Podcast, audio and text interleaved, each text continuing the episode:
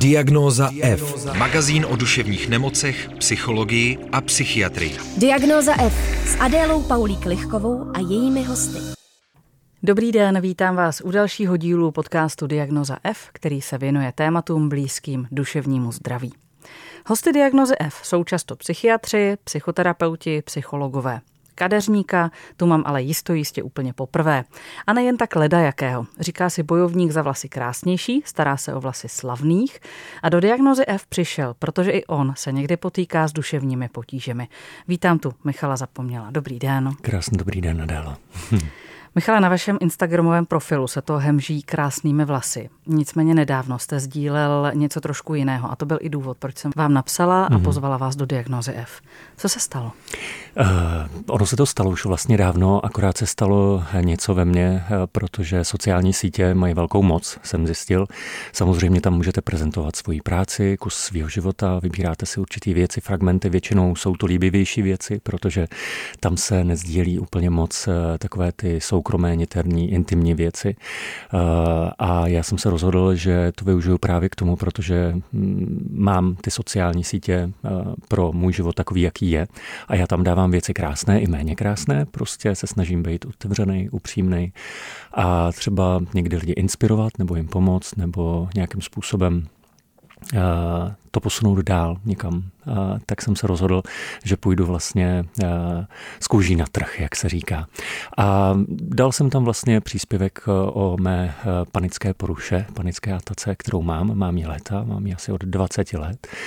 A je to věc, kterou jak jsem zjistil, eh, má, anebo, nebo s ní bojuje, opravdu Takhle, mě napsalo stovky, stovky lidí, stovky soukromých zpráv jsem dostal a opravdu spousty lidí, jak žen, tak mužů.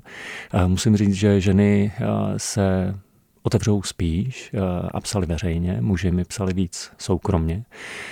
A dal jsem tam vlastně oficiální příspěvek o tom, že se snažím spíš, aby okolí eh, tuhle poruchu nebo, nebo nemoc psychickou, já nevím, jak to nazvat, aby to nevyznělo úplně, prostě ten, tu, tuhle záležitost, která je mojí součástí, eh, abych ne se s tím vyrovnal, s tím už jsem vyrovnaný dlouho, ale spíš, abych opravdu pomohl nějakým lidem, aby se to okolí k nám spíš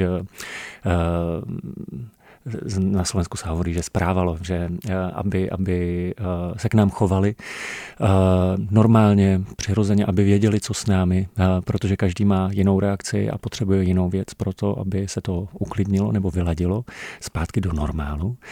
A pokud se o tom bude mluvit, tak ty lidi budou vědět, o čem to je, protože já tady určitě daleko sáhle budu hovořit možná o té minulosti, jak jsem na to přišel, jak to bylo všechno jako těžký ze začátku. Ale vlastně dneska s tím žiju a když ty lidi ví kolem, eh, co s vámi udělat, já si dokonce už dneska řeknu o to pomoc, tak eh, to proběhne poměrně hladce, dobře a bez velkých eh, akcí, bez volání záchranné služby a bez paniky těch lidí kolem, protože ty většinou mají větší ještě paniku, než máte vy. Ale, ale tak, tak už jsem se rozpovídal, rozpovídal hned na začátku, tak se omlouvám. To je v pořádku, proto jste tady. Já jsem rád, že jste se rozpovídal. Hmm. My se do minulosti určitě dostaneme. Já bych ale dneska chtěla začít trošku právě tou uh, nedávnou minulostí. Uh, jak vypadala ta poslední ataka, po které jste se rozhodl to zveřejnit? Ta poslední ataka byla po dvou letech úplného klidu. A už jsem si dokonce myslel, že je to všechno absolutně skvělý a úžasný a vlastně ono vás to přepadne v okamžik nejméně eh, očekávaný. Bylo to v okamžik absolutního klidu. Spouštěčem může být mnoho věcí, mnoho. Vlastně dodnes, dodnes nepřišel nikdo na to, co všechno spouštěčem být může. Teorií je mnoho, ale vlastně každý to má trošku jinak. Já jsem tu poslední ataku měl poměrně v klidném období. Jsem člověk, který se o sebe stará, který se stará o své psychické zdraví. Jsem vyrovnaný člověk, alespoň si to myslím, samozřejmě, že si vždycky o sobě myslíme, že jsme vyrovnaný, ale nemám v podstatě žádné jakoby stresové období, naopak řekl bych, že postupem věku už jsem klidnější a víc v pohodě a neřeším už tolik věcí a nepřipouštím si hlavně tolik věcí, ale ten podvědomý stres, protože já jsem poměrně optimista, optimista realista a většinou říkají lidi, že země, země, země jde úplný klid a pohoda, tak to je takový můj, to, jak na ty lidi působím, jak to mám a jak se cítím a vlastně v ten okamžik uhodí ataka. A uhodila velmi rychle a velmi silně. Byl jsem v práci, bylo to předtím, než jsme začali pracovat, takže už všichni kolegové byli na salonu, já jsem seděl na kavárně, dával jsem si kávu a bylo všechno úplně v pohodě. A povídali jsme si s kolegyní z kavárny. A já najednou eh, jsem cítil ten pocit. To už znáte, už víte vlastně, když to přichází. A potom máte různá cvičení protože každý má na to jinou eh, samozřejmě metodiku. Eh, někdo řekne, ať si upravíte dýchání, ať se zaměříte na něco jiného. Eh, dokonce se v minulosti, protože já jsem opravdu vyzkoušel všechno, všechno možné i nemožné přes klasickou medicínu, přes různá odblokování, přes rejky, přes energie, přes dýchání, přes bylinky, přes bachovu terapii. Opravdu jsem takový jako super pokusný králík v tomhle, protože jsem otevřený. Já si myslím, že člověk by měl otevřený a vyzkoušet opravdu to, co mu bude fungovat nejlíp. Ale ale ve finále vlastně ten problém tam přetrval, ať už to je jakkoliv, ať už jsem se snažil sebe víc. A vlastně jsem se naučil s ním pracovat. Takže eh, já jsem byl v té práci, povídali jsme si s tou kolegyní, najednou jsem zjistil, že to přichází. A to už znáte ten pocit, a tak jsem si řekl, Rychle mě odveďte do zádu, už jsem věděl, začal mi eh, brnět končetiny, eh, cítíte strpnutý konce, každý to má samozřejmě trošku jinak, já mám strpnutý konce,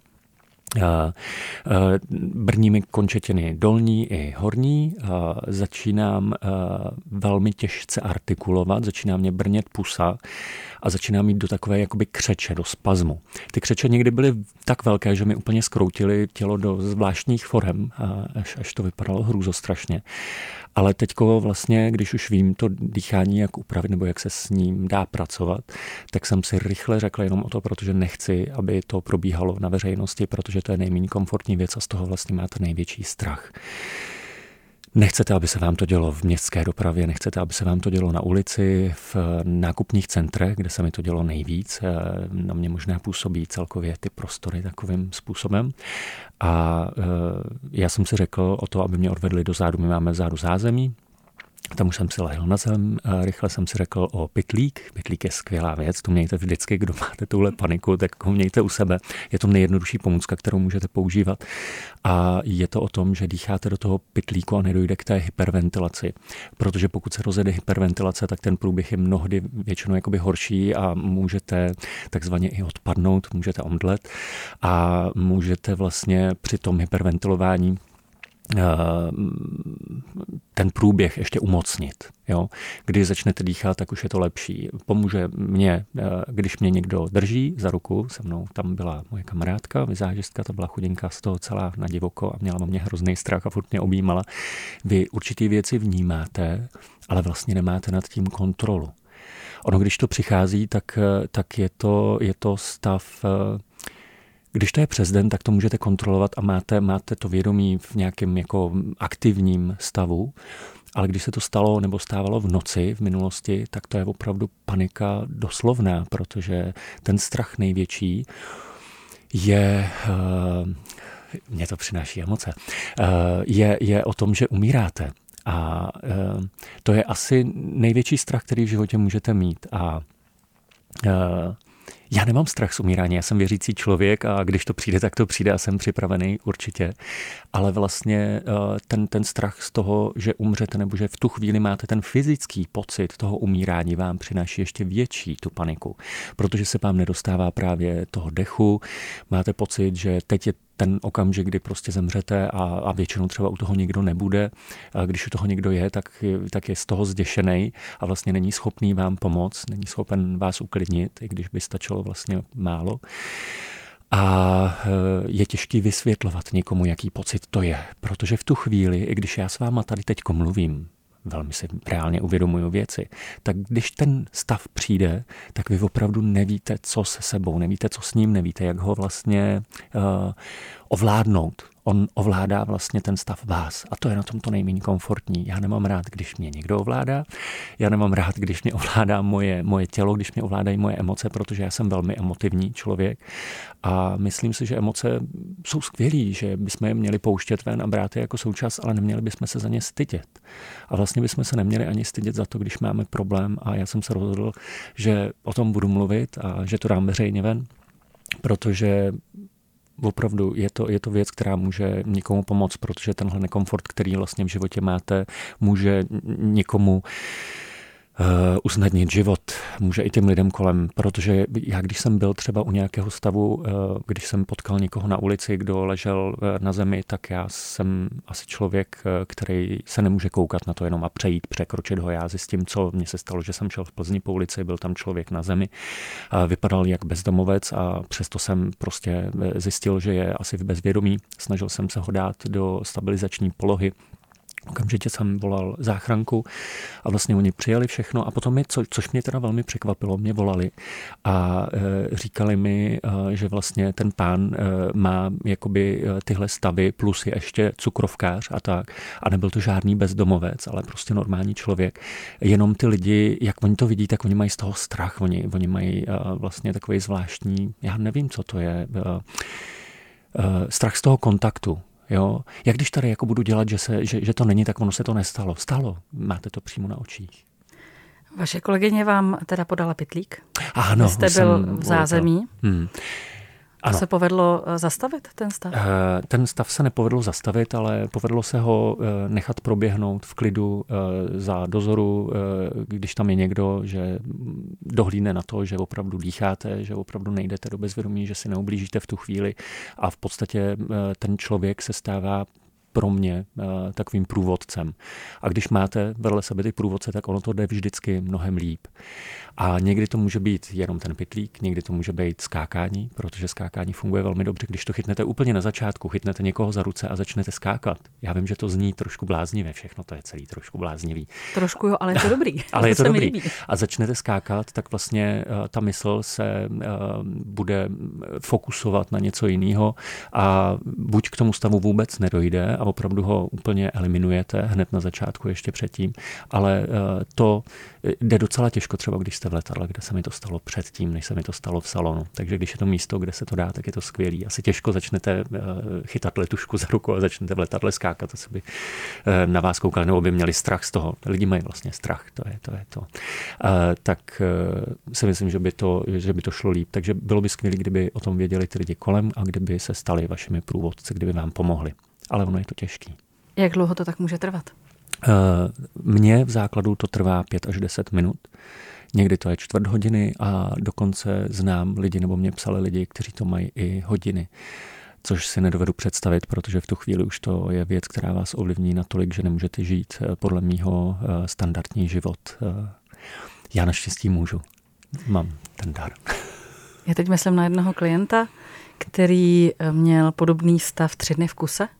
Ležel vedle gauče a nemohl se zvednout. Hmm Nicméně to vedlo k tomu, že se rozhodl, že už možná by neměl pít a teďka v pondělí 26. to byly dva roky, co už nepije. Jo, Takže jasný. může to být i start něčeho. Může to být start, určitě, protože to je to, o čem jsme mluvili. Vy zkoušíte opravdu všechno možné i nemožné. Zkoušel jsem uh, já osobně, jestli to má souvislosti uh, s různými věcmi. Uh, já jsem nikdy nebral drogy a uh, alkohol příležitostně. Uh, nikdy jsem ne- nezjistil tu uh, úměru, nebo že by to bylo, uh, když jsem požil pil alkohol nebo, nebo, nebo když jsem měl kávu, protože těch věcí, co mi psalo eh, jako lidí na, na tom internetu, bylo extrémně moc.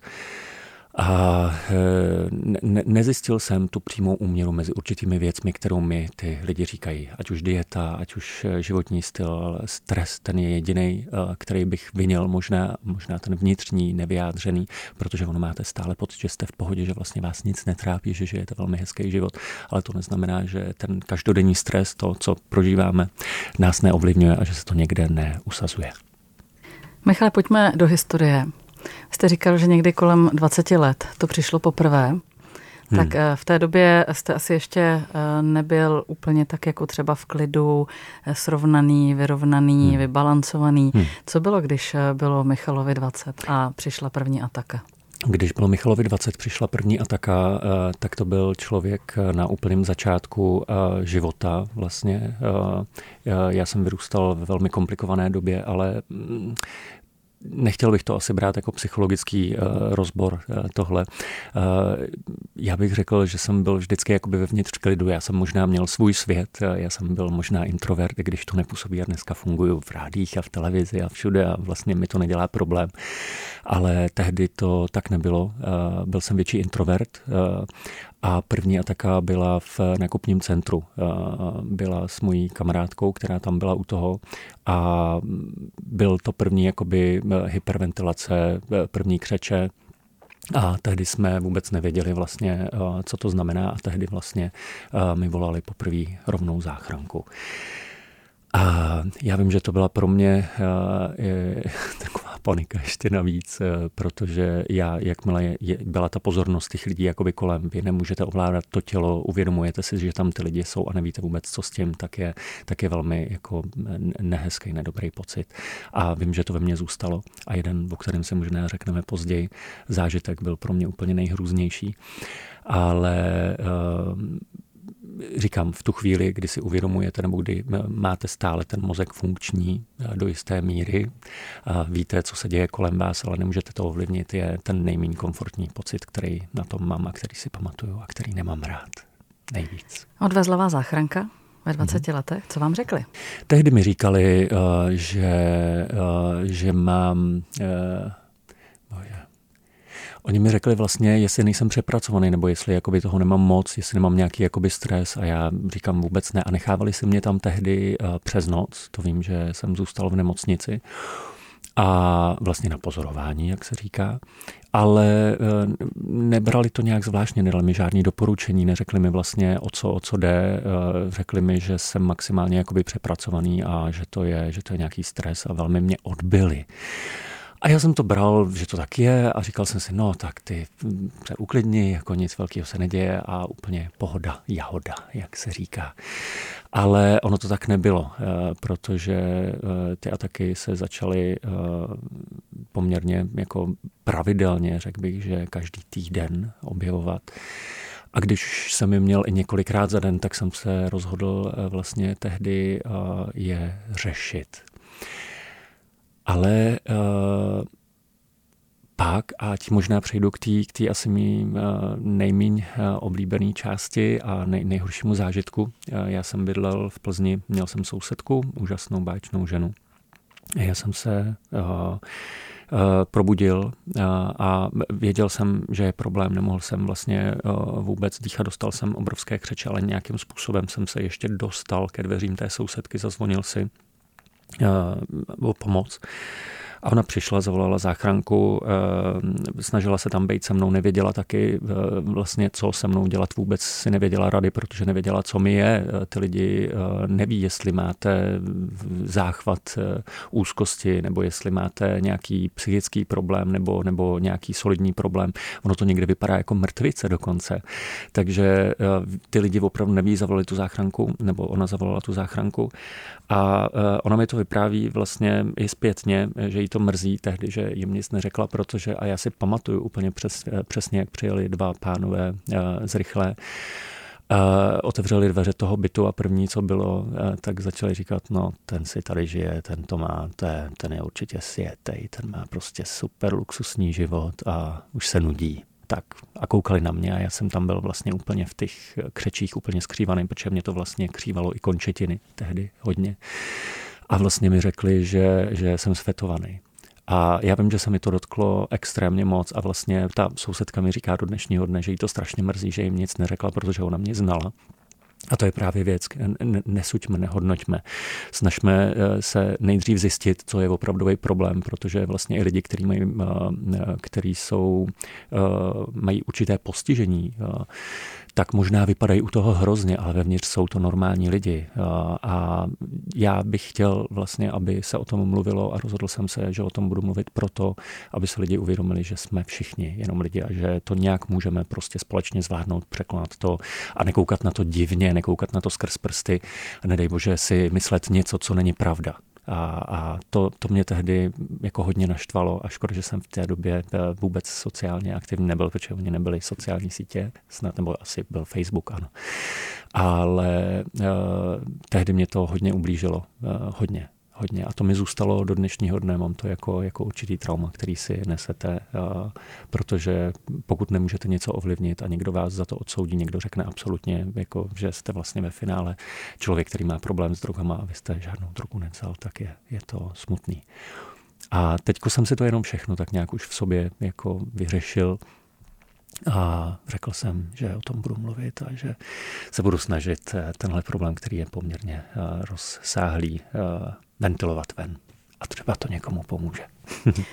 Michale, kdy a jak jste přišel na to, že tyhle ty divnostavy jsou právě panecký úzkosti nebo panecký ataky? Eh, já jsem vlastně ještě mezi tím měl eh, jeden eh, problém, který, který mi donutil vlastně ho řešit s lékaři. A byl to, byl to jeden můj známý, který mi doporučil, abych došel právě k psychiatričce tehdy.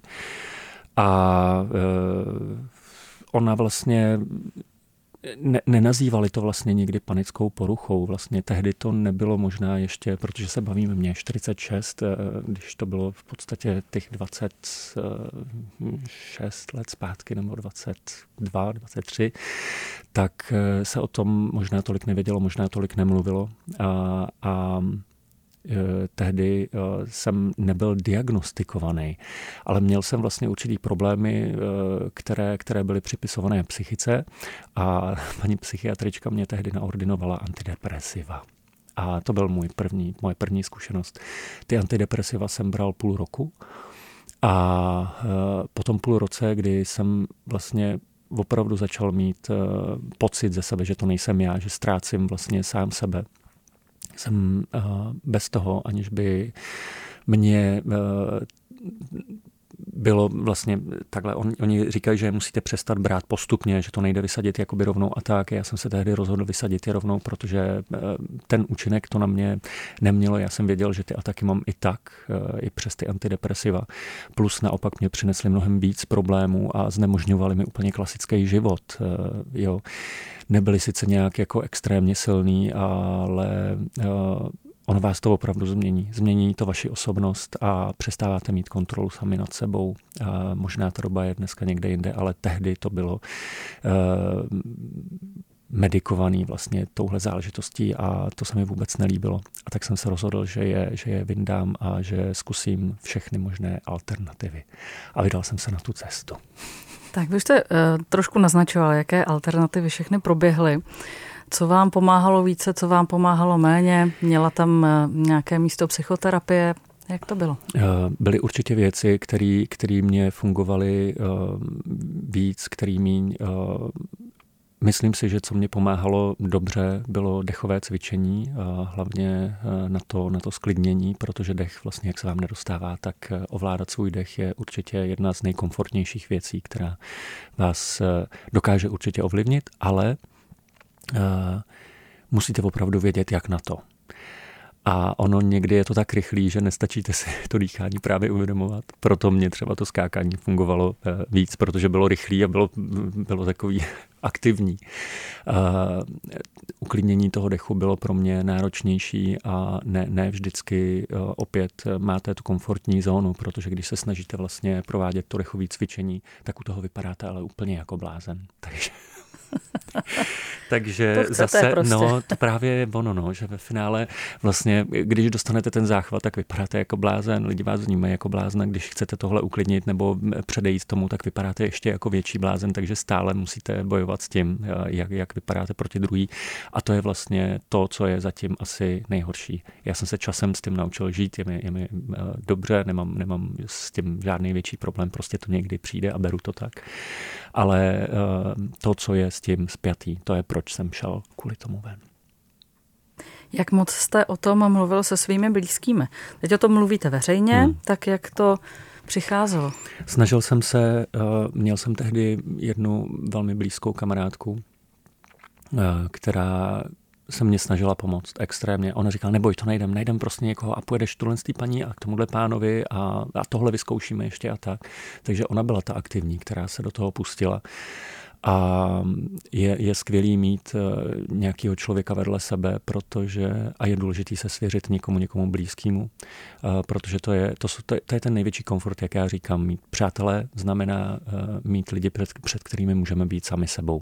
Tam není to pozlátko té oficiality, to není práce, to není ten veřejný život, to je ten váš život takový, jaký je. A v něm, když najdete člověka nebo pár lidí, když máte to štěstí, eh, před kterým můžete být sami sebou, tak je to, je to absolutně osvobozující a skvělý.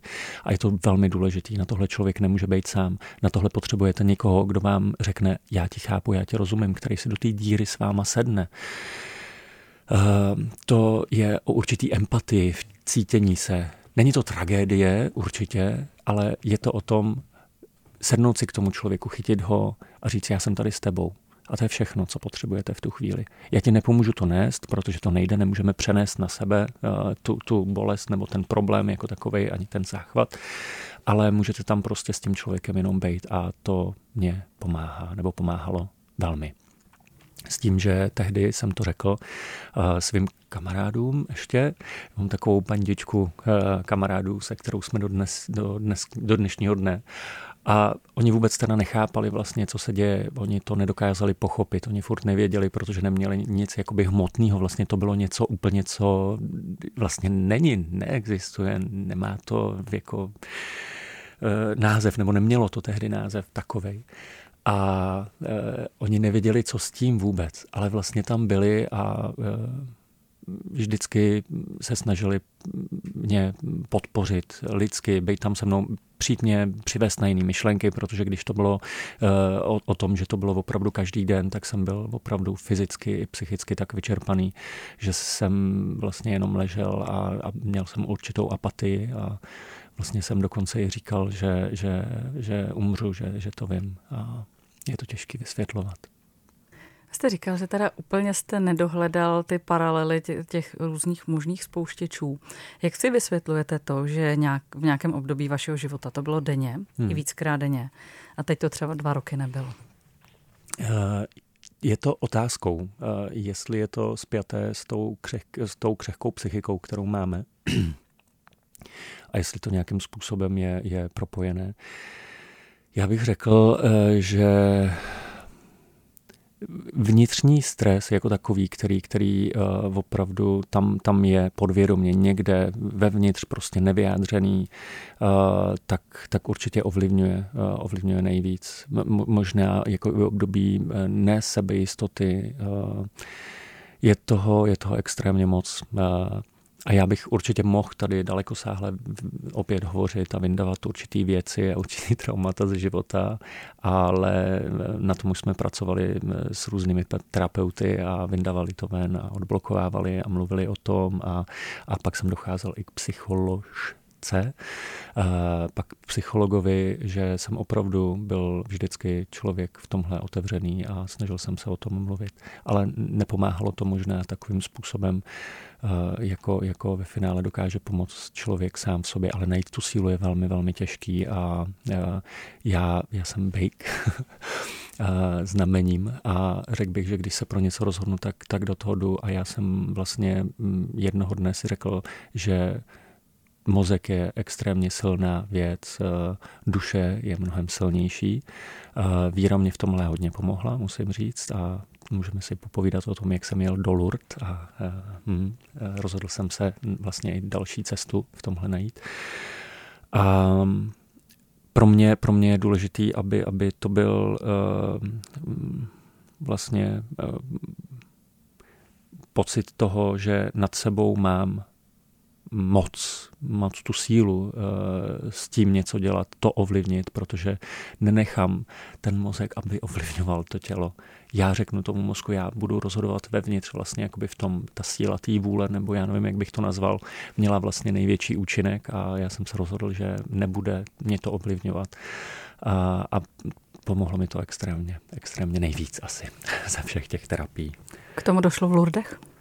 Nedošlo k tomu v Lurdech, ty Lurdy tomu pomohly, já bych řekl, že eh, byly nejsilnějším mým eh, osobním a životním zážitkem. A, ty a vidíte, já jsem jdu s diagnozou a ve finále budu mluvit eh, o duchovních věcech. ale proč ne? Pro mě Lurdy byly, byly duchovní cestou. Někdo má Santiago, někdo jde cestu svatého Františka. Já jsem jel do Lourdes. A Lourdes byly pro mě absolutně výjimečným místem. Tím, co tam vidíte, samozřejmě zažijete a tak. Jsou tam ty místa, ale ve finále já jsem na těch místech a tak nic zvláštního neprožíval. A e, vlastně na jednom místě, které bylo úplně takové nevýrazné, moderní, já nemám moc rád moderní kaple, moderní věci a tam byla moderní kaple, tak jsme se tam asi ve dvě hodiny v noci zastavili a já jsem tam prožil něco velmi silného, velmi osobního a to je věc, která se bohužel, bohužel nedá převést na nikoho. Kdyby šla, tak bych to udělal, protože vím, že v tu chvíli by měli ty lidi mnohem lepší a klidnější život, protože pokud zažijete takový, uh, takový dotyk, bych to nazval, kdy se vás to opravdu bytostně dotkne, nejde ani napsat, jak moc. Je to skrz všechny pory, skrz celé tělo, skrz celou duši, skrz celou mysl. Eh, zní to zvláštně, ale je to tak. Prožijete něco, co vám dá úplný jako klid, pokoj. Pokoj, to je, to je to slovo, co mě dalo vlastně vnitřní pokoj. A řekl bych, že od té doby uh, už jsem měl vlastně uh, ty, ty záchvaty a ty problémy opravdu velmi výjimečně. Jednou za rok, jednou za dva roky a tak. Měl jste pokoj? Měl jsem pokoj, měl jsem pokoj. Kolik mhm. vám bylo, když jste byl v Lourdech? 33. 33. Mhm. To je takový magický vhod, číslo. Vhodný věk, vhodný věk na cestování mm. do Lourdes. Mm. A, a já myslím, že každý by měl najít právě možná něco takového, co mu ten pokoj přinese. Každý má určitě něco jiného. Já jsem člověk otevřený a e, důležitý je jenom, aby, aby to hledal aby to hledal, aby to zkoušel, protože na každého bude fungovat něco jiného. Na mě fungovalo tohle, na někoho jiného bude fungovat medikace, kterou bych teda volil úplně v tom nejhorším případě, protože všichni lidi, kteří mi psali a jsou medikovaní, tak, tak to byly hodně nešťastné příběhy a uh, velikou jako lítost a velikou bolest z toho cítím. A to já nemám, zaplať pán Bůh. Takže najít opravdu ten způsob, který, který vám bude ten nejbližší a dejte tomu jenom šanci, možnost a hledejte a zkoušejte, zkoušejte. Pro mě alternativy jsou, jsou mnohem snažší, jednodušší a naučte se pracovat a ovlivňovat ty stavy. Ono to jde, opravdu. Teď to skoro vypadá, že bychom ten rozhovor měli ukončit, ale já se ještě potřebuji zeptat, co vám nepomáhalo, co vám bralo? Nejhorší a nejvíc mi nepomáhaly uh, antidepresiva. Uh, to byl opravdu nejhorší můj uh, jakoby čas, který jsem, který jsem měl pod vlivem uh, prášků, ať už slabých, ať už jakkoliv. Prostě jsem to nebyl já. A znemožňovalo mi to klasické fungování v běžném životě. A antidepresiva určitě můžou pomoct lidem, ale v tomhle případě, který, který jsem měl já, to bylo to nejhorší, co jsem zkusil, nebo čemu jsem věřil v tu chvíli. A co vám, eh, myslím, nepomáhalo ještě v tom kontextu, že vám to jako vlastně ještě i ubíralo? Já nevím, jestli nějaký stigma, nějaký reakce okolí, něco, co vám řekli, hele, bude to dobrý, mm. anebo vlastně, mm. já nevím, jestli znáte film Přeber si to, Mm-mm. kdy Billy Crystal je psychiatr a Robert De Niro mm. je mafián, který má panické úzkosti. Mm. A když mu ten psychiatr řekl, že jako má ty panické ataky, tak eh, on hrozně, hrozně jako křičel, že jako vypadám já jako panikář. Mm-hmm že to byl boss tý nějaký hmm. italský mafie, tak jestli je něco, co vám prostě jako vždycky ještě dalo nějakou, nějaký jako políček. To okolí, který to vnímalo, eh, to je, to je právě to, jak na vás koukají lidi. Eh, většinou to byli lidi, kteří eh, nevěděli, co s vámi, nebo na vás právě koukali, že jo, jako chudák, to je blázen, ten má prostě asi nějaký problém je to, je to, je to určitý stigma eh, té společnosti, která, která neví, která je nevzdělaná a neví, jak se k tomu postavit. Protože v tu chvíli se stáváte mimo vlastně součástí ne té společnosti, ale cítíte se absolutně mimo tu společnost a vím, že jeden čas to ze mě udělalo ještě většího introverta a vlastně víc mě to oddělilo eh, od těch lidí, protože jsem jim nevěřil, nechtěl jsem se jim otvírat a byl jsem úplně extrémně zavřený do sebe, což se změnilo od těch 33 dál, jsem naopak prostě bych řekl, že jsem součástí té společnosti a součástí lidí a, a jsem za ně rád. A, ale v minulosti to bylo přesně tohle, plus, plus teda ty antidepresiva. Hmm. Michale, jak pečujete o své zdravé, duševní zdraví? No, I když já... ono to asi souvisí, to tělo s tou to, duší. No, to je ono, zdravém těle, zdravý duch, je to tak, bude to znít jako kliše, ale já jsem člověk, který chodí cvičit šestkrát v týdnu, snažím se hýbat, pohyb je pro mě asi to nejdůležitější. A já bych řekl, jestli existuje nějaký jako fakt, jako přírodní antidepresivum, tak je to pohyb. E, tanec, miluju tanec, tanec uvolňuje a řekl bych, že když tančím, tak eh, je to úplně nejlepší eh, terapie na světě asi. My se stydíme, stydíme se hýbat, stydíme se zase kvůli dalším lidem zase jsme u stejného problému, zase řešíme lidi kolem nás, neřešíme sami sebe, což už dneska právě nemám. A je mi úplně jedno, co si o mě myslí lidi. Lidi, kteří mě znají, mě znají. Lidi, kteří eh, jsou v mý blízkosti a jsou součástí mého života. Před nima můžu být takový, jaký jsem a nemusím být ani lepší, ani horší. Nic prostě. Jsem sám sebou. Takže tanec je jako, jako, jako druhý, eh, ten pohyb, eh, snažím se dodržovat dobře stravu eh, a co je velmi důležitý, spánek. Spánek jsem zjistil, že já jsem spáč 8 hodinový, úplně klasický a když mám rytmus spánku a dodržuju určitou jakoby spánkovou hygienu a dodržuju třeba barevnost světla, protože večer já jsem velmi pro, aby to bylo takový to teplý žlutý světlo, nesnáším zářivku, večer bílý světlo prostě u mě neexistuje. Naopak ráno se snažím, protože slunce je pro mě extrémní jako dar a život, tak se snažím koukat do slunce a ten spánek prioritně dobrá strava, cvičení, je to takový ten zdravý životní styl, který zní jako kliše, ale vlastně velmi, velmi ovlivňuje uh, fungování toho těla i té psychiky. A uh, co mě ještě se velmi osvědčilo, uh, to taky možná bude znít divně, ale od doby, kdy jsem začal brát probiotika, tak jsem se taky jako hodně vylepšil. On se říká, že střeva jsou takový jako další mozek těla a že jsou tam stejné transmitery, nebo já bych jako si nechtěl hrát na chytrýho, ale vlastně funguje jako, jako takový náš jako mozek, takže pokud je v pohodě eh, střevo, eh, je v pohodě i eh, hlava. to zní. Říká Michal Zapomněl. Kadeřník, bojovník za vlasy krásnější, host dnešní diagnozy F, který mluvil o svých možná starostech, možná příbězích, které souvisí s panickými atakem, atakami. Michale, hmm. děkuji, že jste přišel, děkuji vám za vaši otevřenost. Já děkuji, že jste naslouchali a díky za pozvání. Mějte hezký den. Ať se vám daří. I vám. Potřebuješ duševní oporu? Všechno spraví náš podcast. Poslouchej diagnozu F kdykoliv a kdekoliv. Více na wave.cz lomeno podcasty.